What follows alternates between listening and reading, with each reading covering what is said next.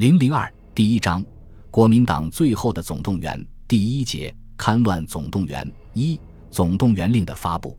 抗日战争胜利之后，中华民国在国际上成了四大强国之一，国家面临着和平发展的良好的国际环境。但是，由国民党一党执掌的中华民国国民政府坚持一党的狭隘利益，拒绝了和平、民主和发展经济的道路，蓄意发动内战，对中国共产党在抗日战争期间发展起来的解放区发起了大规模的军事进攻。然而，在政治和经济上拒绝改革的国民党，在军事上同样腐败无能。国民党军以绝对优势的装备和兵力，却屡战屡败。一九四七年上半年，国民党政府衰败的形势开始明朗起来。在军事上打了一年的仗，国民党军损兵折将，要想消灭中国共产党领导的解放军，连不懂军事的人也明白，已经是做不到的事了。在经济上，通货膨胀，财政破产，民生凋敝；在政治上，国民党政府统治地区群众运动高涨，国民党和国民政府威信扫地，国民党面临着失败的局面，不能不立谋补救，企图挽回危局。当时在东北和华北，国民党军已经只能处于守势，除了局部性的反击之外，总体上是被动挨打。西北战场对于国民党军来说，并无军事上的重要价值，占领延安。只有暂时的宣传上的，或者是说不清的心理上的价值。然而，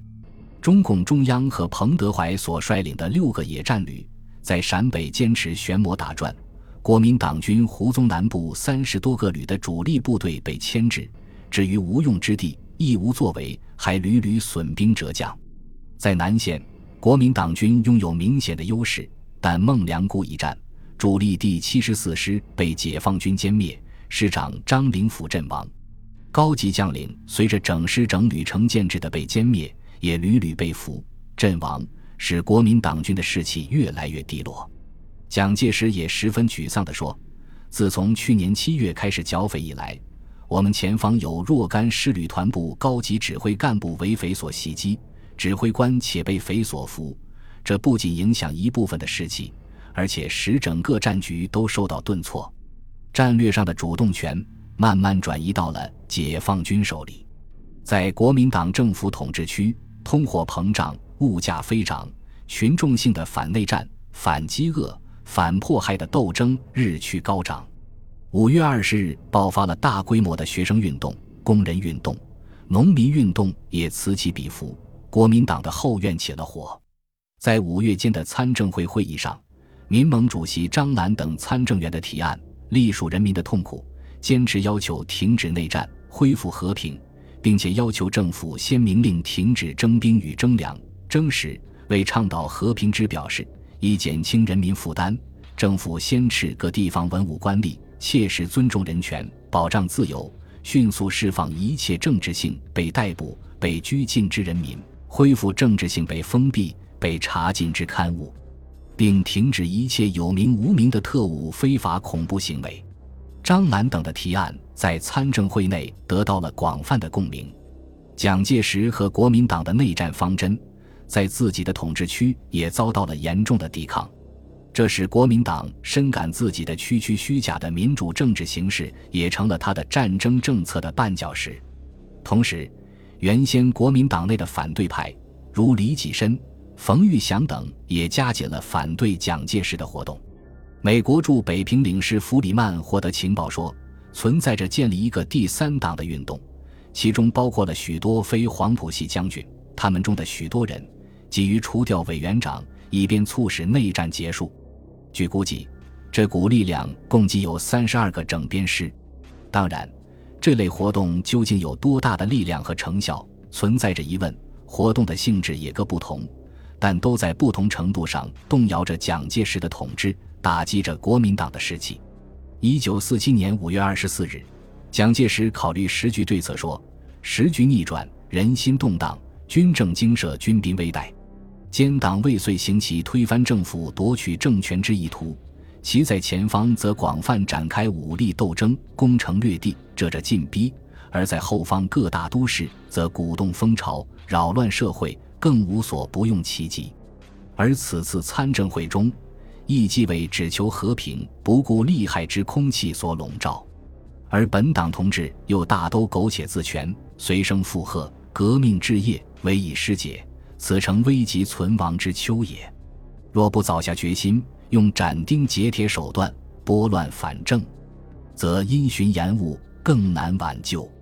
故决定先肃清后方，安定社会，再图军事之进展也。也就是说，他已不能容忍区区民主政治的形式存在，而要进一步强化军事独裁统治。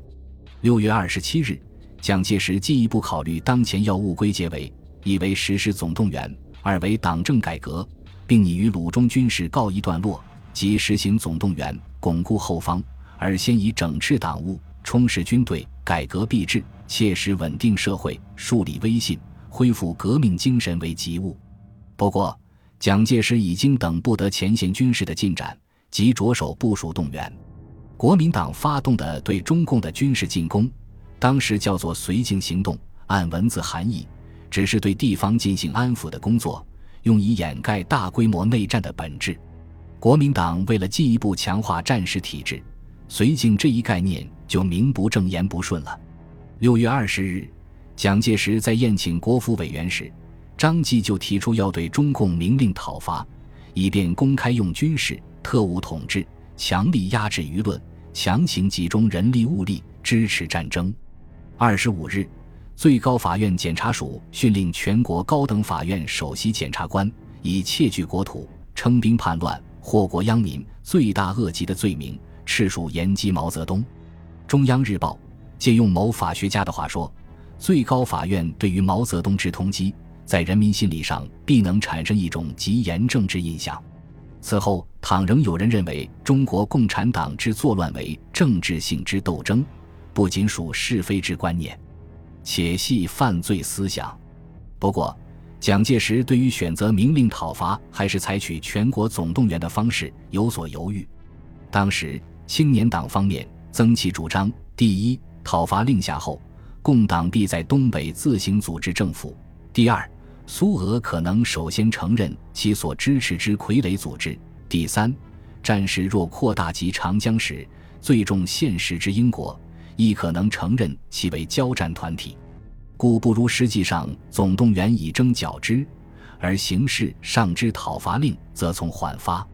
一九四七年七月四日。蒋介石以国民政府主席的身份，正式向国民政府委员会第六次国务会议提交了一份议案，为拯救匪区人民、保障民族生存、巩固国家统一，提请例行全国总动员，以堪平共匪叛乱，扫除民主障碍，如期实施宪政，贯彻和平建国方针案。该案指控中国共产党拥兵割据、扰害地方、武力叛国，并要求。必须全国军民集中意志，动员全国力量，以免加紧戡乱，以免积极建设，方能扫除民主宪政之障碍，达成和平建国之目的。本此意旨，拟请由国务会议决定实行全国总动员，号召全民一致奋起，淬力进行，举凡加强经济建设，刷新地方政治，发动人力物力，改善良政议政，保持社会安全，就恤人民疾苦。保障人民基本权利，厉行消费节约，增进农工生产，提高官兵待遇等项，均交各主管机关妥拟方案，制颁法令，一体依法推行。总动员令的实施，本是使国家从平时体制转入战时体制的强力措施。国民政府曾于太平洋战争爆发、中国对日宣战后，制定《国家总动员法》，规定。国民政府于战时为集中运用全国之人力物力，加强国防力量，贯彻抗战目的，制定国家总动员法。国家总动员法实施纲要规定，国家总动员之使命在于集中全国人力物力，达成军事第一、胜利第一之目标。其方法为增加生产、限制消费、集中使用，因而管制物资之生产、分配、交易、储存乃至征购、征用。实属极要之途，但中国不仅在抗日战争时期处于战争状态，在战前和战后也一直处在内战状态，人民长期过着战时生活。抗日战争胜利后，人民经历了长期战争的痛苦之后，迫切需要和平和民主的生活。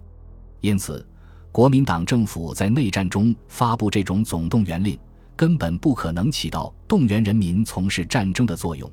只能是强化法西斯式的恐怖统治，更加残酷地掠夺社会财富以供战争的需要，加剧人民的痛苦，从而激起人民更大的不满和反抗。案例：战时体制必须限制人民平时享有的民主生活，以便当局集中权力实行军事管制。